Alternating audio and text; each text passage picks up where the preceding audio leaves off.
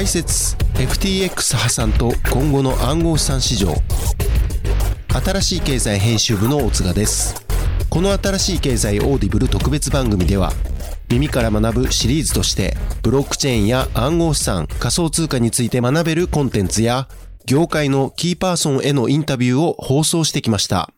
今回は HashHub CEO 平野淳也氏にご出演いただき大手暗号資産取引所 FTX の破産までの流れや、その原因、浮き彫りになった業界の課題、そして今後の市場の見通しについて語っていただきました。聞き手は新しい経済の武田正宏が務めました。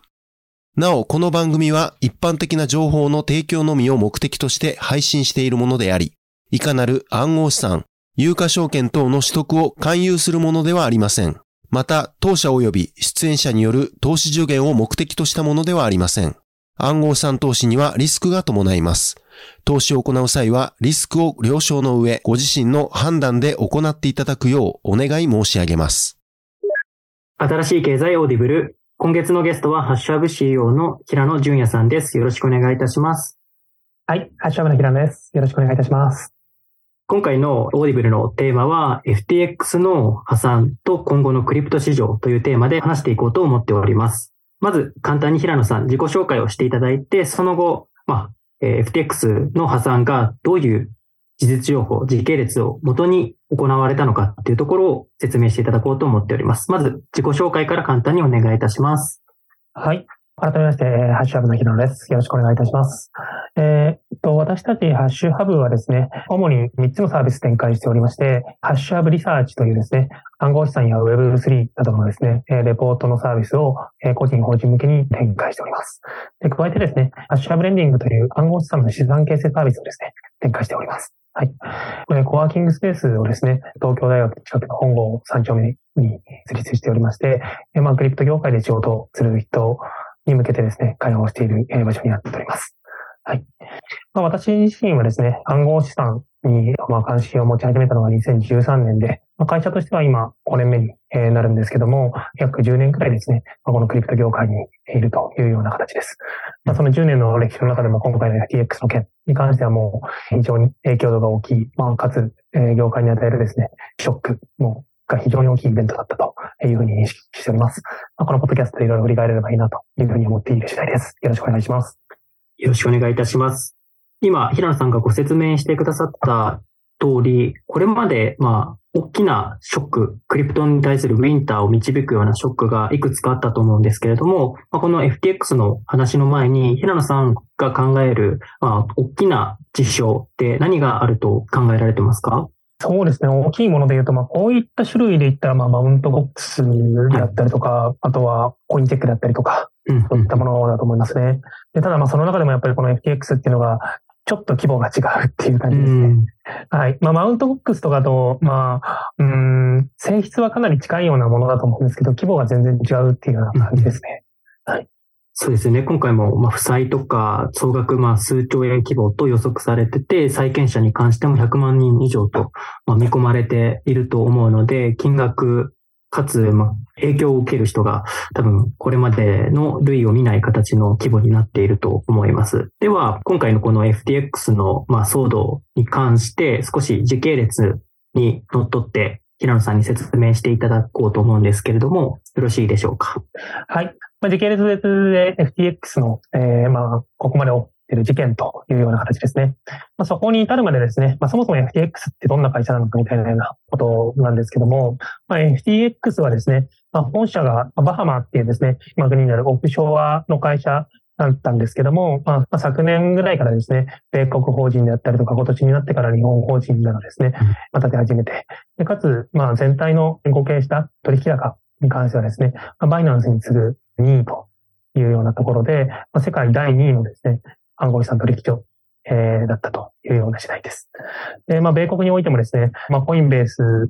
とと同等以上のですね、存在感があるというような、えー、取引所でした。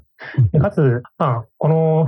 えー、取引所のですね、えー、CEO の、まあ、SBF、サム・バンクマン・フライドというですね、人が、まあ、今振り返ってみたらですね、もう完全にそれは、えー、っと、もう詐欺師のイメージ戦略だったというような形なんですけども、非常にカリスマ的存在とっていうふうに、え取り扱われて、まあ、様々なメディアですね、フォーブスであったりとか、ニューヨークタイムズであったりとか、えそういうところで取り上げられてたり、あとはですね、まあ、大統領選挙でですね、民主党政府に、えー、まあ、かなり多額の寄付をですね、まあ、えー、っと、日本円で70億円超、えー、寄付をしたりとかするなどですね、まあ、様々狙っていた人物です。で、まあ、資金調達もですね、まあ、かなり活発に行っていて、まあ、セコイアキャピタルであったりとか、日本からだったらソフトバンクであったりとかですね、まあ、様々な、まあ、名だたるベンチャーキャピタルから、え、大きな資金調達をしていた、まあ、業界でも代表的な取引所でした。で、まあ、加えてですね、取引所だけではなく、アラメダリサーチというですね、ヘッジファンドのグループ会社に持っていて、むしろアラメダリサーチというですね、ヘッジファンドから先に成り立った会社です。もともとはですね、2018年ぐらいに、えー、日本とアメリカの価格差を取ってですね、えー、アービトラジーで、まあ、最初のスタートをして、その後に取引所を設立して、まあ、巨大抵抗みたいな形に、2020年、2021年ぐらいからですね、非常に目立ち始めた取引所です。はい。でもそこが今ですね、収録しているのは11月22日なんですけども、今、チャプター11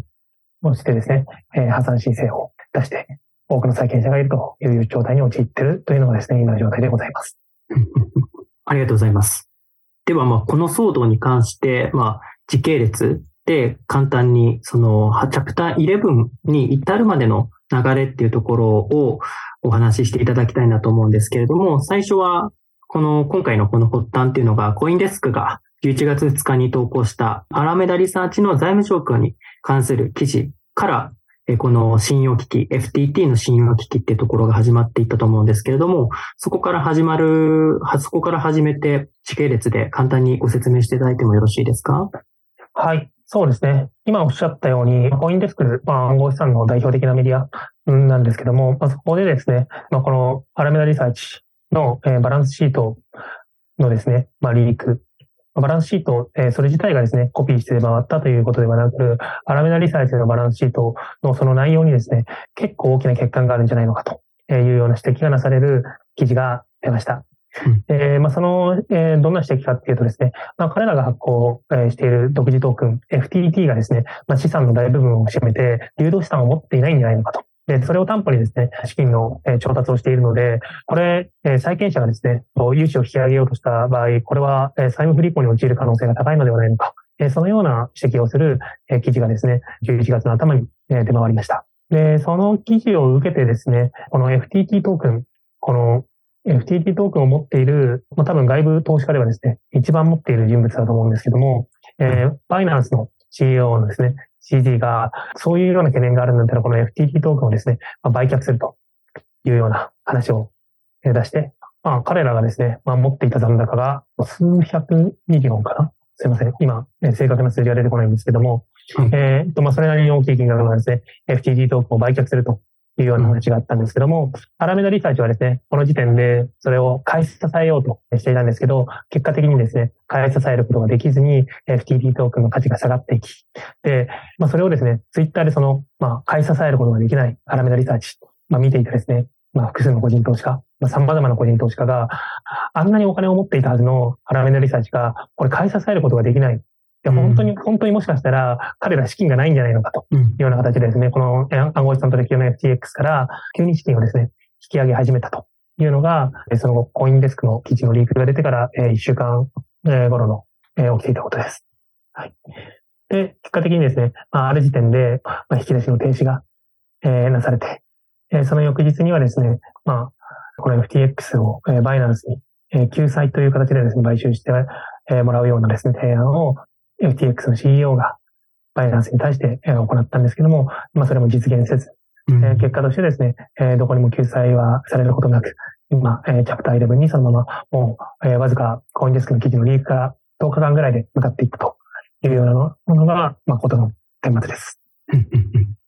ここで一つ、その CG がま買収をするっていうところを、ま一旦発表して、それはま撤回する可能性も含めての発表を一回ツイッターなどを通してしたと思うんですけれども、それを受けて、まあ、ほんの多分12時間以内とかに、やっぱり FTX 買収しませんっていう風な発表を出したと思うんですけれども、その短期間でその判断を下した背景ってどのように考えられてますか？はい。まあ、これはもう、今となってはもう自明だと思うんですけど、はい、まあ、どのくらい資金に穴があるのかみたいなものが、まあ当時、わからない状態で、まず交渉しましょうみたいな形でですね、え最初始まったと思うんですけど、はい、まあ、実際に彼らのですね、財務状況を見てみてバイナンスが、もう顧客資産流用してるし、これはもう全く、うん、手の施しようがないな、というところで、えー、そのままもうわずか12時間で撤回をしたというのが実態かと思います。で、このチャプター11のですね、前後にさらに、まあ、明らかになったこととして、まず、まあ、そもそもですね、取引所に予託されている顧客の資金がですね、分別管理されておらず、それも資金をですね、えー、まあ、彼らのグループ会社のヘッジファンドが利用して運用に使っていたと。つまり顧客資金を使ってですね、もう完全に好き勝手投資をしていたと。でしかもリスクのあるベンチャー投資を行っていたというようなことが、えー、まあ、まず明らかになっています。うん、で、あと、最後にですね、もうチャプター11これ申請中の出来事だったんですが、まあ、彼らのその中でも残存している資産がですね、あるんですけども、その残存している資産をですね、ハッカーがですね、抜き取って外部のウォレットに移してしまうというようなことが、えー、起こっていますと。で、まあ、債権者が取り返せるお金がさらに少なくなるというような事態も起きています。で、まあ、この、えー、ハッカーがですね、まあ、実際 FTX の内部犯だったのか、あるいは外部の人だったのか、えー、そういったことに関しては、まあ、今のところは明らかになっていないんですけども、まあ、まあ、なかなかカオスな状況になっているというところでですね。はい。僕も本当にこの、まあ、チャプター11までっていうところは、ある程度、まあ、報道を見てから想定はできたんですけれども、その後に、チャプター11適用をされて、まあ、債権者とか債務者に対して、まあ、適切な価格で、えっと、物が支払われていくって手順を取ると思うんですけれども、その途中で、そのハッカーが10億ドル相当の暗号資産っていうものを、まあ、取ったっていうのって、多分、ブロックチェーンというか、ブロックチェーンベースで管理されている企業ならではで起こってしまった事象なのかなと思うんですけども、このあたり、その、どう考えてますか？そうですね。銀行口座だったらそのままどっかで銀行口座凍結をすればいい話ではありますけど、まあ、ビットコインとかね、あるいはイーサリアム上の資金に逃がしてしまえば、まあ、凍結はされないですからね。うん、まあ、それは、まあ、ある意味では、まあ、クリプトだからこそ、とも言えるかとは思いますね。ありがとうございます。えー、そもそも今回 CG が、まあ、FTT を、まあ、多く所有していたと思うんですけれども、この背景についてご説明していただけますか？はい。えー、まあ、比較的初期のラウンドでですね、シード化シリーズ A かっていうラウンドで、まあ、バイナンスがですね、一度 FTX に投資をしています。で、その後ですね、2回くらい挟んだラウンドで、まあ、バイナンスはグジットしてるんですよね。で、まあ、それは、えー、まあ、関係が悪くなったからであったりとか、えー、競合する要素が大きくなったからであったりとか、まあ、様々な要因が、えー、まあ、言われてはいるんですけども、まあ、まず事実ベースとしてですね、まあ、一度、えー、初期投資家ではあったんだけど、えー、彼らのですね、まあ、もともと株、持ってた株式を手放して、それを現金、買い戻しを FTX に移動してもらったというような経緯があります。で、その買い戻しをですね、された際に、半分はステーブルコイン、半分はですね、FTT トークンで買い戻しが行われたというようなことが、まあ、CG からですね、ツイッターで述べられた内容となっています。で、まあ、その時の FTT トークンがまだ残っているというような形で、まあ、今回の売り玉になっているというような形ですね。ここは、まあ、やはり、大きく保有している人が、まあ、CG、まあ、競合とまではいかないですけれども、まあ、自分たち FTX とかサム・バンクマ・フリードがコントロールしうる関係のものじゃないところに、まあ、すごく FTT ってものの大量保有者がいるってところは、一つ大きなリスクとしては、まあ、このチャプター11適用前から存在していたと、今考えると思ってもよかったんですかね。うん、そうですね。まあ、この流動性、まあ、リトークンでどこまでレバレッジかけるかっていったところの、レバレッジをまあかけすぎたというところでに尽きるのではないのかなというふうに思いますね。まあ、それは、うん、CG に今回買い戻しの資金を自社トークンで払ったっていうのも、まあ、ある意味では、えー、レバレッジの一要素ではありますし、まあ、他にもそのトークンを担保にしてですね、資金を引っ張ったりなどしていたので、本当あらゆるところで、うん、まあ、自社トークンも含めてですけど、レバレッジをかけていたんだと思います。ありがとうございます。で、今、平野さんが、えっ、ー、と、時系列で説明を、FTX のこの破産の流れというものを説明してくださったと思うんですけれども、平野さんが思うに、この FTX がチャプター11適用まで至るにあたった部分で、最も大きな要素、原因としては何だと思われてますか？はい、そうですね。一番はそうですね。企業ガバナンスの問題ですね。完全に。完全に企業ガバナンスの問題だと思います。はい。えっと、一番の問題って言ったらそういうふうに答えますね。で、まあ、それ以外にも投資の失敗であったりとか、えー、そういうところがあったりはするんですけど、まあ、そもそも、うん、企業ガバナンスがもったら、このヘッジファンドのアームと、えー、顧客資金を預かって、まあ、それを本来分別保管しておく先の、この FTX の取引所の顧客資金に手をつけたりとかですね、していないはずなので、まあ、それがですね、投資の失敗を、そこの顧客資金に手をつけることができてしまった企業体質、そこに、え、ガバナンスが働いていない、え、そういったことが、えー、一番の問題だったと思います。まあ、その次に投資の失敗であったりとか、まあ、自社トークンを過剰にレバレッジしたりとか、そういったようなですね、要素があったりすると思うんですけど、まあ、一番の根本的な要因としては、やはりガバナンスだと思います。そうですね。企業ガバナンスとか、まあ、クリプト企業に対してガバナンスがどれくらい働いてて、適切に運用されてて、まあ、かつ、まあ、そもそもガバナンスがあるのかどうかみたいなところって、まあ、上場企業とかと比較するとわからない。外部の人間からすると、かつまあ今回投資家からしてもあまりわかわからなかった不透明だったっていう部分が大きかったと思うんですけれども、まあ今年に入って今平野さんも説明してくださったように企業のクリプト企業のガバナンスがちゃんと機能している、またはガバナンスとして統治されているかどうかっていうところが、不透明な企業が、あの、破産を適用されていってるようなケースが多くなっているのかなと思っているんですけれども、投資家にとって投資リスクが大きく、かつ、まあ、財務の健全性とか透明性が低いクリプト企業の性質とか、まあ、特徴とかってどのようなものだと考えてますか？はい、えー、ありがとうございます。まあ、まず、えっ、ー、と、まあ、理想ベースで言うと、しっかりですね、外部の、えー、監査会社から監査されているというようなことが適正だと思います。で、そこで理想ベースというふうにですね、今話したのが、やっぱりこの暗号資産をですね、社内のウォレットで取り扱って、えー、それをですね、まあ、